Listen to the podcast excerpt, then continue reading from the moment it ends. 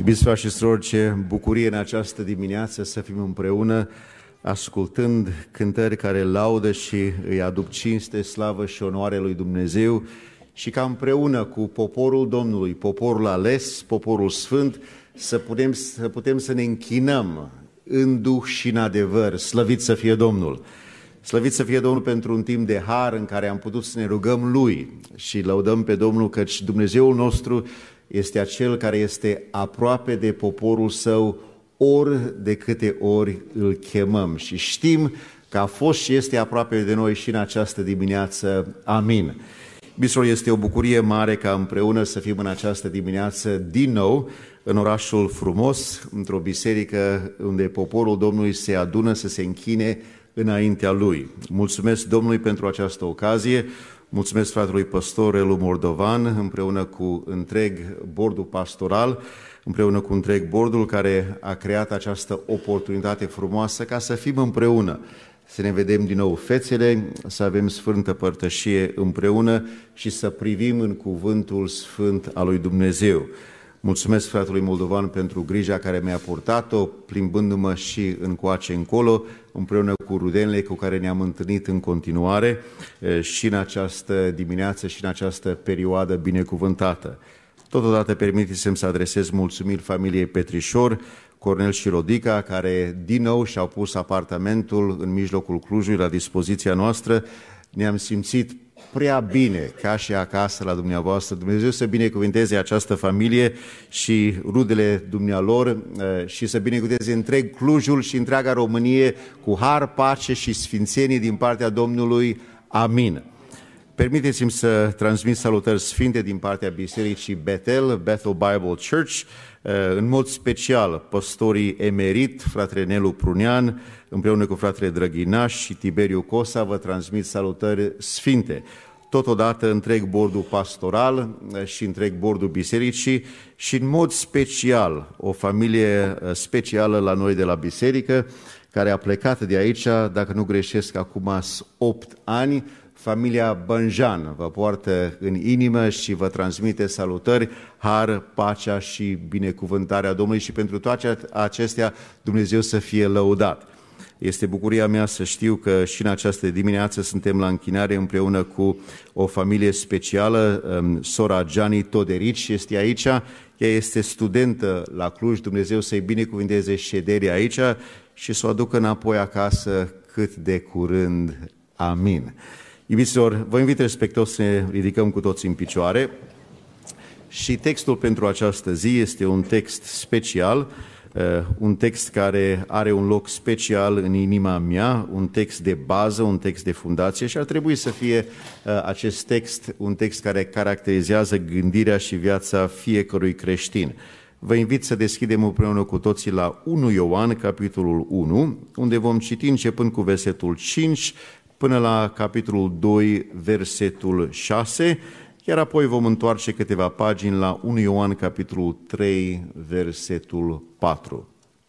Repet, 1 Ioan, capitolul 1, începând cu versetul 5, până la capitolul 2, versetul 6, iar apoi 1 Ioan, capitolul 3, versetul 4.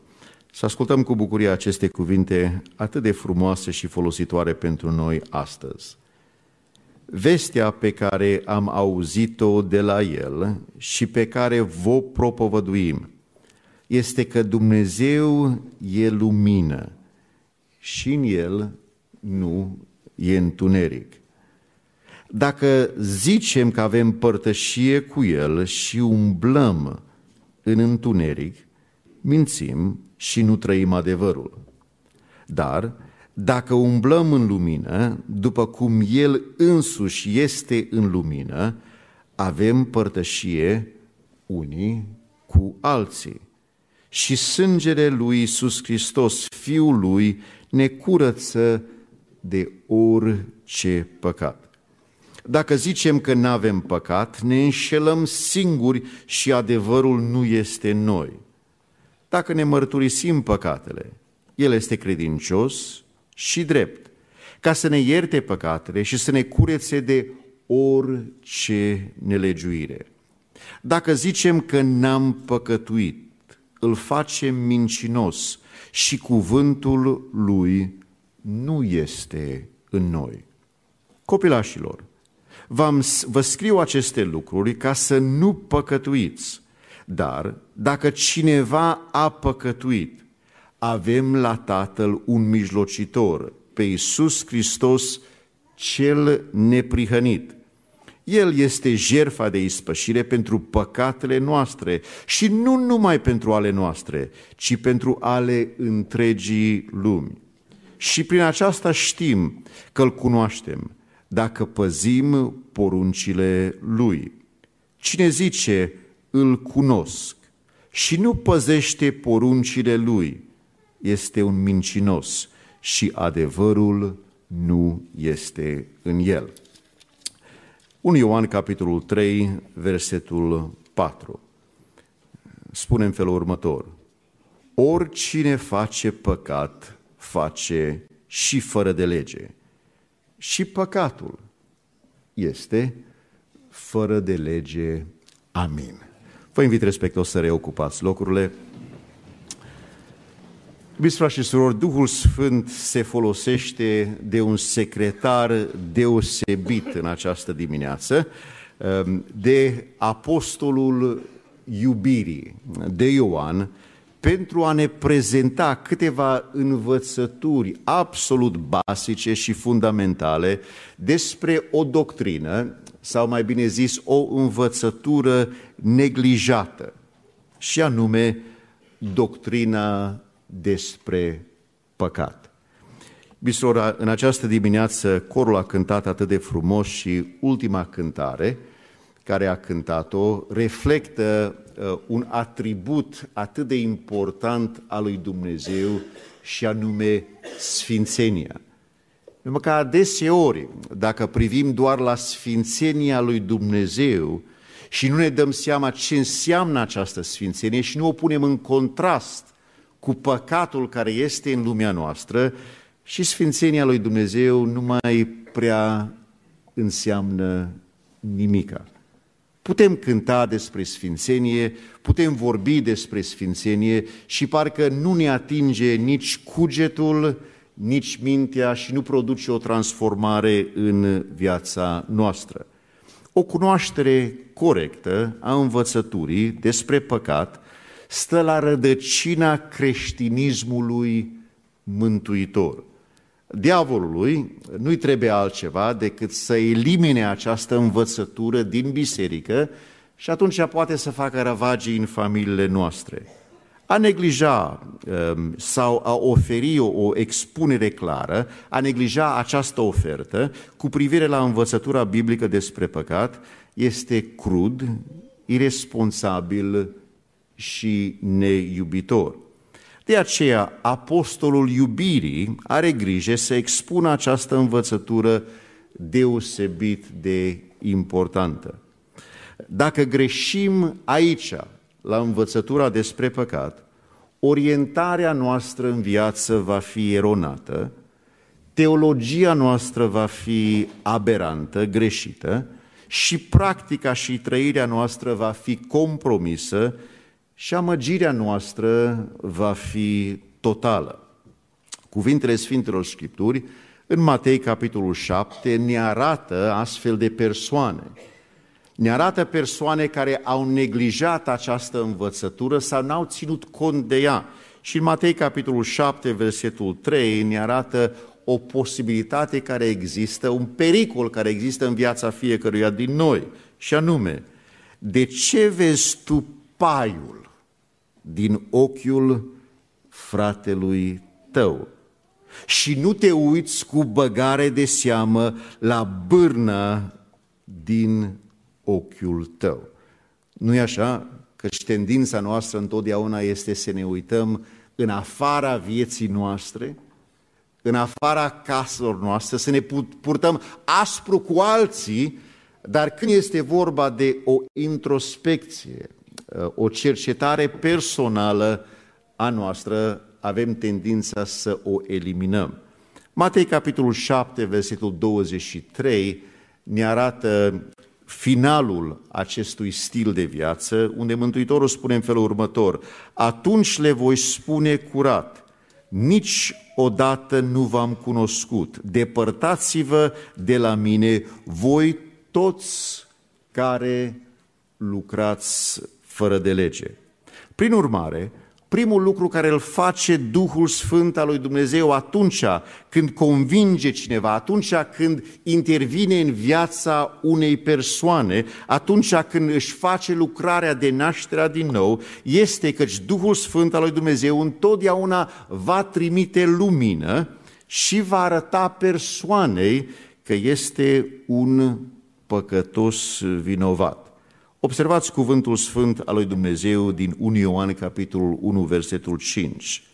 Vestea pe care am auzit-o de la el și pe care vă propovăduim este că Dumnezeu e lumină și în el, în lumina, în sfințenia lui Dumnezeu, nu este întuneric, nu este fără de lege, nu este păcat. Ioan, capitolul 16, versetul 8, ne vorbește despre un verset deosebit de important pentru viața oricărui creștin sau pentru analiza prezenței Duhului Sfânt în viața noastră. Adeseori avem tendința să ne uităm la lucruri care ne vorbesc despre prezența Duhului Sfânt într-o viață, dar cuvântul Sfânt, care este autoritatea finală în viața noastră, ne spune că atunci când Duhul Sfânt intervine în o viață, într-o populație, întotdeauna va produce următoarele lucruri. Și când va veni El, va dovedi lumea vinovată în ce privește păcatul, neprihănirea și judecata. Bistrul unde nu este convingerea în ce privește vinovăția despre păcat, nu poate exista nașterea din nou și niciun caz nu este prezența Duhului Sfânt. În această dimineață vom continua să ne folosim de singura sursă care este autoritară, clară și puternică și adevărul suprem. Sursa învățăturii noastre este Sfânta Scriptură și vom privi în Sfânta Scriptură și vom introduce un subiect deosebit de important, învățătura biblică despre păcat, uh, sub titlul De la întuneric la lumină. În primul rând, iubiților, privind la acest subiect, pentru mine și pentru dumneavoastră, este foarte greu să vorbești despre păcat. De obicei, nu este un mare răspuns cu entuziasm.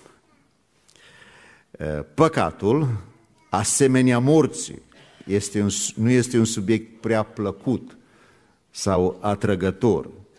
Este un subiect care parcă ne deprimă. Nu ne place să ne gândim că suntem persoane rele. Și doctrina sau învățătura despre păcat, după cum vom vedea, ne învață tocmai aceasta, căci prin natura noastră, în lăuntru nostru, este ceva putred, este ceva numit păcat. Societatea în care trăim pune accentul pe a avea o atitudine mentală pozitivă și insistă doar pe accentuarea nuanțelor pozitive din viață.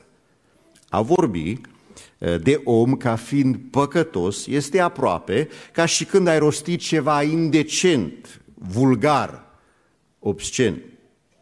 Această atitudine generală de a evita subiectul și învățătura biblică despre păcat, aproape că este un nou tip de legalism, a cărui interdicție majoră este, după fostul zis creștin și fostul păstor de la Catedrala de Cristal din Garden Grove, California, cred că îl cunoașteți sau ați auzit de el, fostul Robert H. Schuller, Eh, spune în felul următor, să nu rostești nimica negativ. Acest Rubble Schurer, de fapt, a fost mentor principal al lui Rick Warren. Ehm, dau un citat de Robert Schuller care spune în felul următor. Miezul păcatului este lipsa stimei de sine. Învățătura despre păcat este abuz siologic de sine. Cel mai grav păcat este cel care mă face să spun sunt nevrednic. Seamănă cu creștinismul biblic? Nici de cum. Pentru mulți oameni, păcatul este un concept străin. Datorită acestui fapt și sentimentul corespunzător de vinovăție s-a pierdut. Și când păcătuim, nu mai roșim de rușine la vederea tuturor poruncilor tale, cum spune Psalmul 119, versetul 6. Și deși avem rugăciuni de mărturisire, iubiților, nu e așa? Că nu prea avem ce mărturisi? Avem o rugăciune de mărturisire la biserică și acum suntem mai mulți. Nu o să mă chiar mărturisesc când e fratele Relu aici lângă mine. Să mă audă. Și întrebarea este, bine, dacă nu facem o rugăciune de mărturisire și o cercetare personală în viața noastră la biserică, o facem acasă. Pentru că s-a constatat, nu știu dacă este cu acuratețe în România, dar s-a constatat că majoritatea creștinilor penticostali, români americani, se roagă cel mai mult în timpul săptămânii la biserică. Și asta înseamnă că rugăciunea de acasă nu este atât la, ca și aceea la biserică. Și la biserică ne rugăm rugăciuni de vreo 5 sau 10 minute, de 2, de 3, de 4, de 5, de 6 ori pe săptămână. Și întrebarea este când avem noi timpul, efortul, energia și cunoștința să, ca să lăsăm pe Duhul Sfânt al lui Dumnezeu să ne cerceteze viața, să vedem dacă mergem pe calea cea bună. Ideea păcatului ca forță interioară sau o condiție inerentă a vieții noastre, uh, ca o putere care caută să controleze viața noastră, este în mare parte necunoscută. Cei care se mai gândesc azi la păcat se limitează doar la unor acte individuale greșite, ceva doar exterior care poate fi separat din punct de vedere logic de persoana care le comite. Și ca atare avem tendința să ne gândim că păcatul este în afara noastră. Și facem un păcat datorită unui fapt, nu datorită faptului că suntem păcătoși în sine, în inima și în viața noastră. De ce, iubiților, după ce am văzut dificultatea uh, practică de a discuta acest subiect, greu de prezentat, greu de acceptat, haideți să ne uităm în scurte cuvinte la ce spune Biblia sau la învățătura biblică vis-a-vis -vis de acest subiect atât de important și fundamental pentru fiecare din noi. Învățătura biblică despre păcat. Ne vom uita la câțiva termeni importanți din Scriptură, câteva cuvinte cheie care, prin care Scriptura ne învață și ne arată, de fapt, ce este păcatul. Uh, termeni care accentuează acest caracter a păcatului. Primul termen este termenul uh, păcat sau fără de lege, termenul care s-a discutat sau s-a citit în 1 Ioan capitolul 3, versetul 4. Oricine face păcat, face și fără de lege. Și păcatul este fără de lege. Ce înseamnă asta?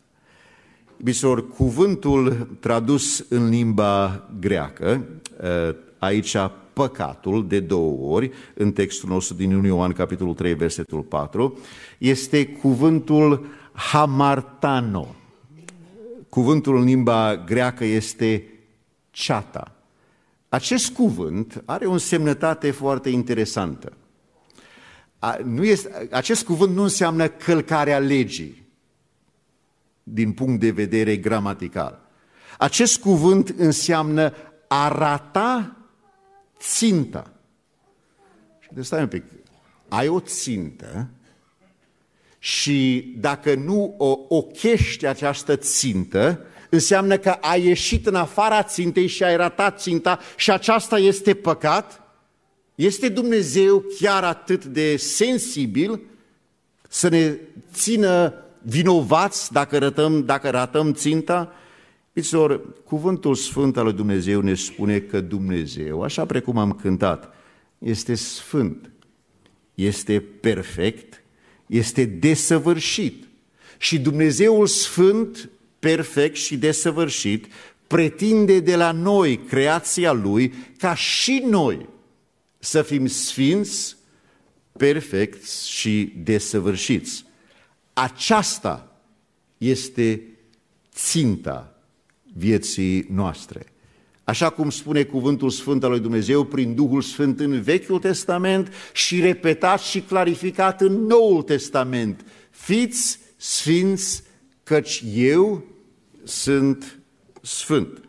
Această țintă își primește definiția, această sfințenie primește definiția prin cuvântul Sfintelor Scripturii. Aici este harta noastră, care ne dă direcții, care ne spune ce este bine și frumos și ce este rău înaintea lui Dumnezeu. N-avem o altă hartă, n-avem un alt cuvânt, iubiților, și nu putem ieși din, în afara acestei hărți răsate de Dumnezeu pentru noi.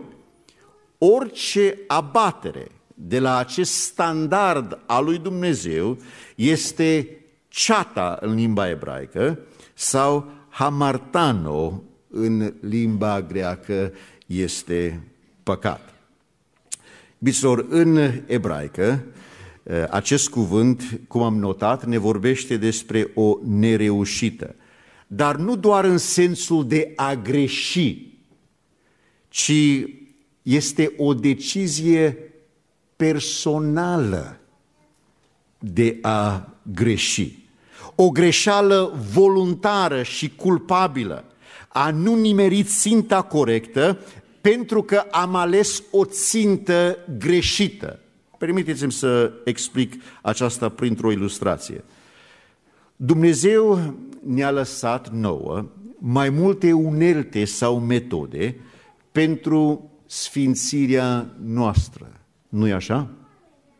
Cuvântul Sfânt al lui Dumnezeu ne spune căci în procesul sfințirii Duhul Sfânt lucrează în cooperare cu viața noastră. Este cineva aici care dorește să fie sfânt, să fie plăcut înainte lui Dumnezeu? Întrebarea este, da oare ne-a dat Dumnezeu resurse să fim sfinți? Sau pur și simplu a făcut o cerință și are anumite pretenții din partea noastră pe care nu le putem împlini oricât de mult am încercat. Cuvântul Sfânt ne spune că ne-a dat resurse. O resursă pentru sfințenie este faptul că trebuie să ne expunem la cuvântul care ne sfințește, nu este așa? Ioan, capitolul 17, versetul 17, ce ne spune? Sfințește-i prin cuvântul tău. Cuvântul tău este adevărul. Bine, asta e standardul. Acum, dacă trăiesc o viață nesfântă, o viață păcătoasă, n-am ochit ținta care trebuia să o ochesc, prima întrebare este, dar stai un pic, m-am folosit de resursele date de Dumnezeu pentru ca procesul sfințirii mele să continue și să aibă succes mai departe. Și dacă nu m-am folosit de ele, înseamnă că intenționat, în mod culpabil, vinovat, înaintea lui Dumnezeu, eu am făcut decizia că nu vreau să fiu sfânt.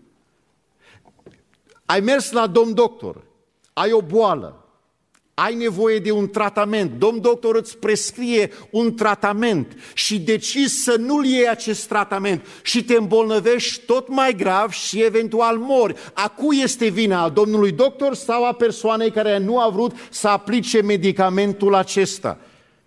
Mițor, analiza vieții noastre în ce privește ratarea țintei este că în fiecare dimineață, în fiecare zi când ne sculăm, avem o decizie de a, de a face.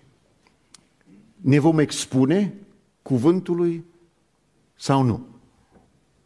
Dacă nu ne expunem cuvântului, cuvântul sfânt al lui Dumnezeu ne spune că tocmai această neglijență a cuvântului sfânt este ceata, este păcat, pentru că Dumnezeu ne-a dat ceva a păstrat ceva, a scris ceva și pe noi nu ne interesează de acest lucru, o metodă de har.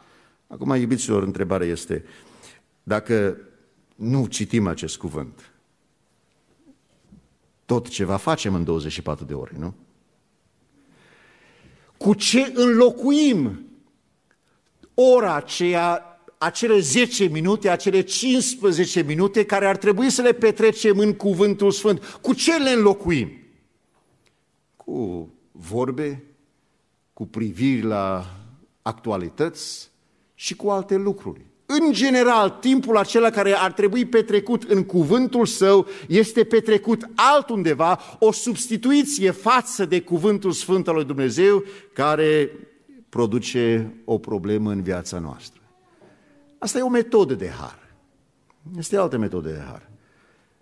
Domnul Iisus Hristos, vorbind cu ucenicii, înainte de patima lui, a spus, stați aici și vegheați în rugăciune. Am notat anterior, pot, poate sunt greșit vis-a-vis de România, poate românii români sunt diferiți. Dar în general natura umană este la fel. Atlanticul nu separă natura umană. Și întrebarea este, dacă la biserică este, petrecem cel mai mult timp în rugăciune, cât timp petrecem acasă în prezența lui Dumnezeu în rugăciune? Cât timp veghem? Și dacă nu facem acest lucru, dacă nu lăsăm pe Duhul Sfânt al lui Dumnezeu să ne vorbească prin cuvântul Sfânt, să ne facem o analiză că Dumnezeu ne-a dat o minte și putem să facem o balanță în fiecare zi, dar de obicei ne punem pe genunchi la, la seara când suntem deosebit de obosiți, chiar înainte de a ne culca și când ne sculăm dimineața și suntem grăbiți să ne bem cafeaua. Și cam atât.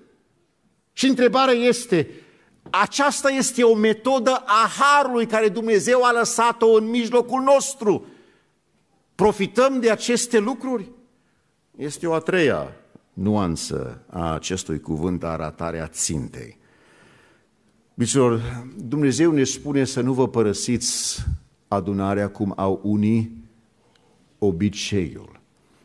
Cum știu că și noi în America am fost afectați de această pandemie, și noi am avut servicii, am anulat serviciile o vreme, le-am reînceput o vreme, apoi le-am reînceput pe categorii.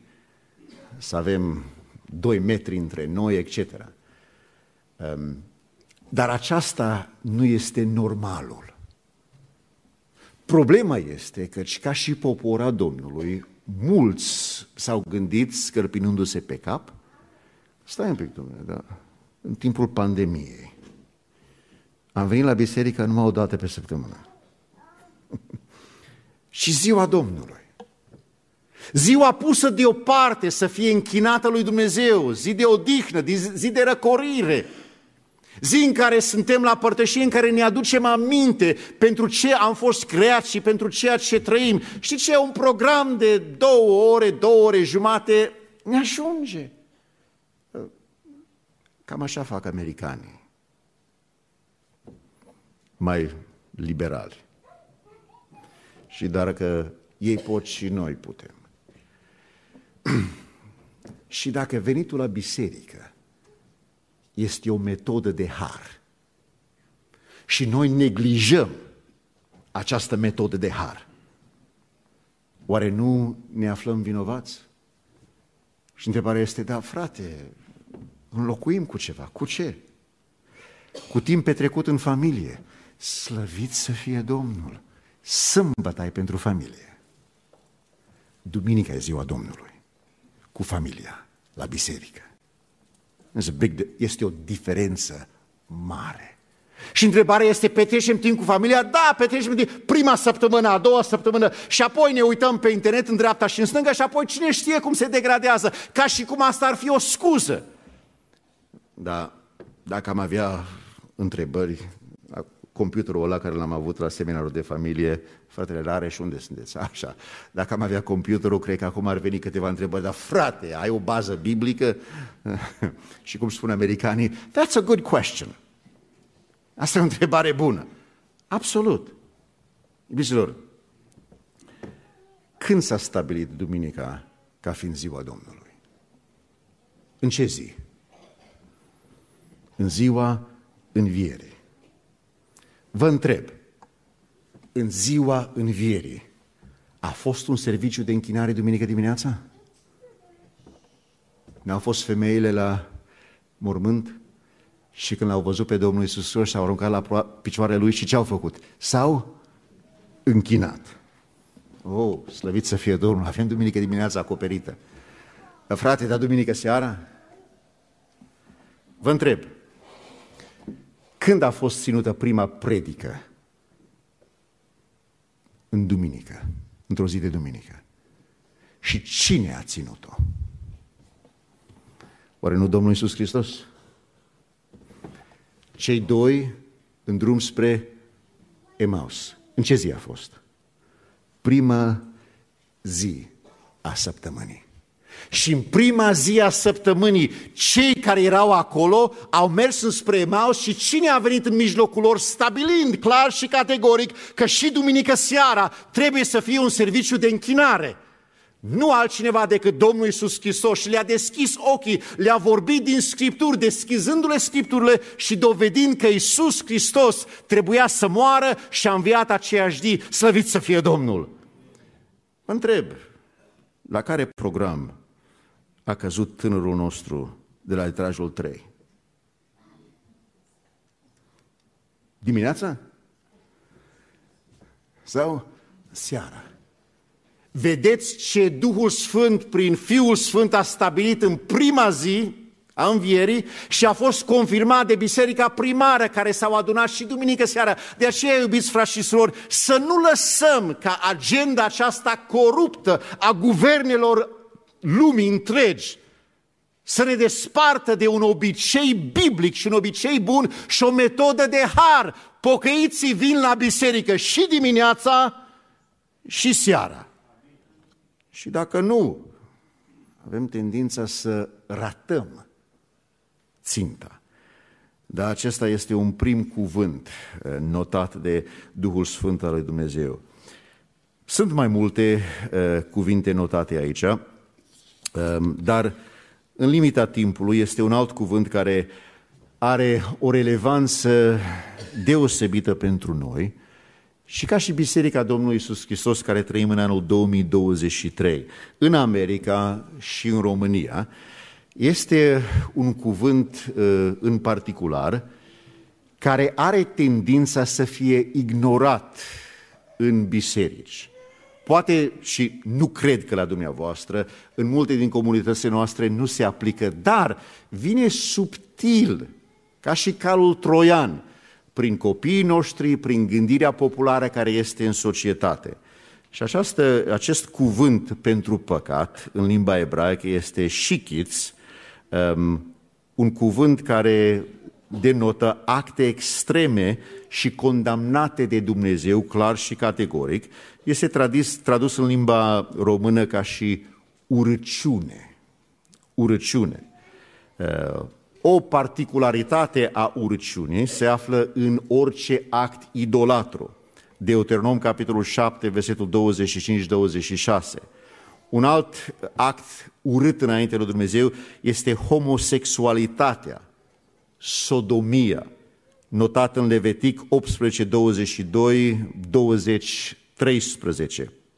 Și un alt act la care aș dori ca să ne oprim se află și voi citi textul acesta din Deuteronom, capitolul 22, versetul 5, și anume, femeia să nu poarte îmbrăcăminte bărbătească și bărbatul să nu se îmbrace cu haine femeiești, căci oricine face lucrurile acestea este o urăciune, aici este cuvântul, înaintea Domnului Dumnezeului tău.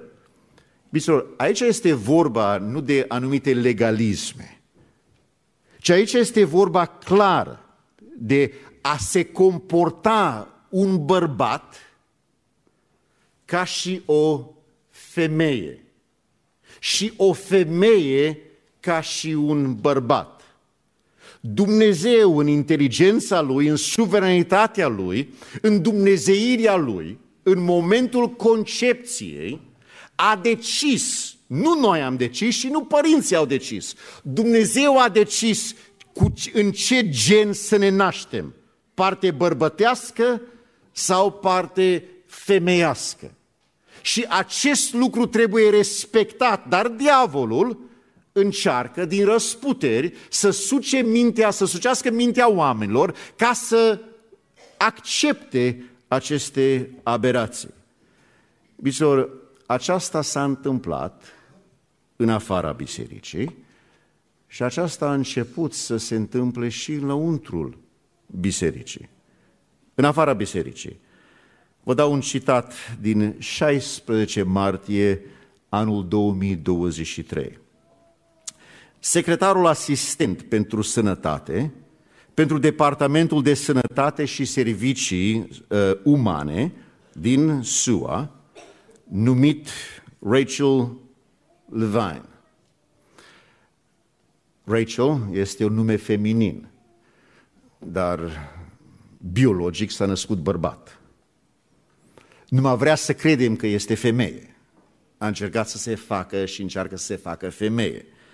Dar ea are poziția aceasta în administrația Biden atât de înaltă, cu patru stele. Și ea a promis că schimbarea medicală a genului copiilor va fi în curând normalizată. În alte cuvinte, va fi o nouă normă în societate. Astăzi, încă, în Statele Unite ale Americii, când te uiți la un copil da, care are vârsta de 6, 7, 8, 9, 10 ani de zile și te gândești că poate fără aprobarea părinților să iei ormoane care are tendința să facă pe un băiat într-o fată sau să se mutileze cu operații fără consimțământul părinților, societatea americană încă nu este pregătită pentru așa ceva. Anul acesta. Dar anul viitor promite această sau acest Rachel Levine, căci lucrurile se vor schimba. Și spune că are aprobarea în plin a administrației Biden. Iubiților, aceasta este um, o judecată a lui Dumnezeu, tipic Romani, capitolul 1, de la versetul 21 la versetul 32. Nu vom intra în aceste detalii. Ne-am aștepta ca aceste lucruri să fie în societate, să zicem. Dar problema este ce se întâmplă când intră în biserică. Și întrebarea este, dar oare intră în biserică? Mulți din dumneavoastră m-ați întrebat și majoritatea ați auzit de acest Ashbury Theological Seminary unde a fost în ghilimele această mare trezire. Și întrebarea este, a fost trezire? Sau amăgire? Iubiților, am văzut din textul care s-a citit azi dimineață și din cântările cântate biblic, căci Dumnezeu este un Dumnezeu sfânt, măreț, atotputernic și nu tolerează păcatul. Și am văzut că primul lucru care se întâmplă în viața cuiva când este trezit, când se întoarce din întuneric la lumină, este că Duhul Sfânt îl convinge vinovat în ce privește păcatul. Acum, pe data de 17 februarie. Unul sau una, nu știm, numit Elijah din naștere, dar cu efortul de a deveni femeie, care se identifică cu sfânta stângă, spun ei, liberalismul sfânt, se asociază cu comunitatea LGBTQ, eh, deși spune că nu este practicant a acestor urăciuni, ehm, spune în felul următor. Știați că studenții queer au condus toate 8 zile de închinare muzicală? Aceștia ne-au condus pe noi la tronul lui Dumnezeu. În biserică. În ceva care a fost publicat deja. Acest Elijah, în mentalitatea neomarxistă, woke, crede că a face parte din comunitatea LGBTQ este ceva în ca, cu care se naște ca o persoană și ca culoarea de piele a unei persoane, alb sau negru, sau ca gen, bărbat sau femeie. Un alt participant, Elijah Drake, se pare că, spune în felul următor, se pare că a fost nevoie de revărsarea Ashbury pentru ca unii oameni să realizeze că persoane sodomite susțin și sunt în bisericile lor, pe băncile lor, în echipele lor de închinare și în grupurile lor de rugăciune și în seminariile lor ca și noua normă. Și argumentul este, stai un pic, dacă Duhul lui Dumnezeu le-a mișcat, și a fost prezent acolo atâtea zile în care nici n-au putut nimeni să mai meargă la clase, ca și cum Duhul Dumnezeu ne oprește de aceste, de la aceste lucruri. Înseamnă că Dumnezeu aprobă astfel de lucruri, bazându-ne teologia nu pe Scriptură, ci pe o experiență fraudulentă. Iubiților, cuvântul Sfânt al lui Dumnezeu în această zi ne atenționează pe fiecare din noi și ne spune – căci a neglija învățătura despre păcatul din viața noastră este o, o mare greșeală. Este ceva care se poate face în acest sens. Ehm, este un leac pentru păcatul din viața oricărei persoane. Cuvântul Sfânt ne spune că șleacul pentru aceasta este ca lumina Duhului Sfânt să vină în viața noastră, să ne arate păcatul din viața noastră. Și iubiților, odată ce ne-am pocăit, nu înseamnă că nu mai avem de a lupta împotriva păcatului. Înseamnă că avem o luptă mult mai puternică împotriva păcatului, dar avem resursele necesare, avem Duhul Sfânt al lui Dumnezeu care ne clarifică cuvântul Sfânt, care ne rugăm potrivit cu voia Duhului Sfânt din viața noastră, care avem Sfânta Părtășie, expunerea în mod regular la a asculta și ne-a închina înainte lui Dumnezeu și în biserică vedem fața Domnului, vedem gloria Domnului, cuvântul Sfânt al lui Dumnezeu este deschis Mă întrebarea este, um, suntem gata să recunoaștem nevoia noastră de o pocăință continuă? Suntem gata să recunoaștem că avem nevoie de o puternică încredințare, căci în viața noastră Duhul Sfânt trebuie să continue să lucreze să elimine păcatul care a mai rămas acolo, să ne facă mai buni, să ne facă mai smeriți, să ne crească în smerenie față de Dumnezeu, să ne crească în dragoste față de Dumnezeu, să ne crească în sfințenie față de cuvântul sfânt al lui Dumnezeu. Avem nevoie în continuare de pocăință față de Dumnezeu și să credem în Domnul Isus Hristos, să depindem de El, să cerem intervenția Lui în viața noastră, și apoi, iubiților, să începem să trăim diferit. Căci nu uitați ce spune cuvântul Sfânt al lui Dumnezeu. Dacă zicem că avem părtășie cu El și umblăm cu regularitate ca și stil de viață în întuneric, mințim și nu trăim adevărul. Iubiților, una din lucrurile pentru care suntem responsabili înainte lui Dumnezeu e să nu contribuim la amăgirea vieții noastre. Nu uitați, Prin puterile noastre niciodată nu vom putea trăi plăcuți înaintea lui Dumnezeu. Dar, iubiților, noi nu trăim prin puterile noastre, noi trăim prin puterea lui Dumnezeu care a dat-o fiecărui creștin în momentul nașterii din nou. În momentul nașterii din nou s-a petrecut ceva cu noi. Iubiților, în momentul nașterii din nou, Dumnezeu a făcut o minune. Și minunea cea mai mare care există în lumea noastră este minunea de a ne muta din împărăția întunericului, unde nu ne vedem starea de păcat, unde nu ne recunoaștem păcatul și să fim mutați în împărăția luminii a Domnului nostru Isus Hristos. În momentul nașterii din nou, când se întâmplă acest lucru, suntem transformați, radical transformați pentru gloria lui Dumnezeu. Iubiților, avem capacitatea de a trăi diferiți.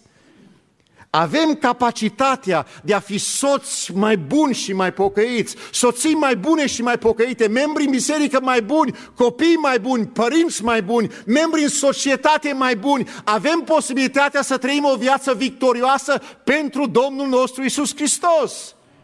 Întrebarea este, ne vom folosi de aceste mari haruri cu care ne-a binecuvântat Dumnezeu, vom începe să dăm mai multă atenție cuvântului, rugăciunii și părtășiei, pe lângă multe alte lucruri. Dacă da, atunci vom putea ochi ținta. Dacă nu, ținta nu va fi ochită, ci vom da ori la dreapta, ori la stânga ori mai sus, ori mai jos. Și în aceea zi ne-am dorit ca aceste cuvinte ale lui Dumnezeu să ne vorbească aspru, spunându-ne, plecați de la mine, căci niciodată nu v-am cunoscut. Voi care ați lucrat fără de legea.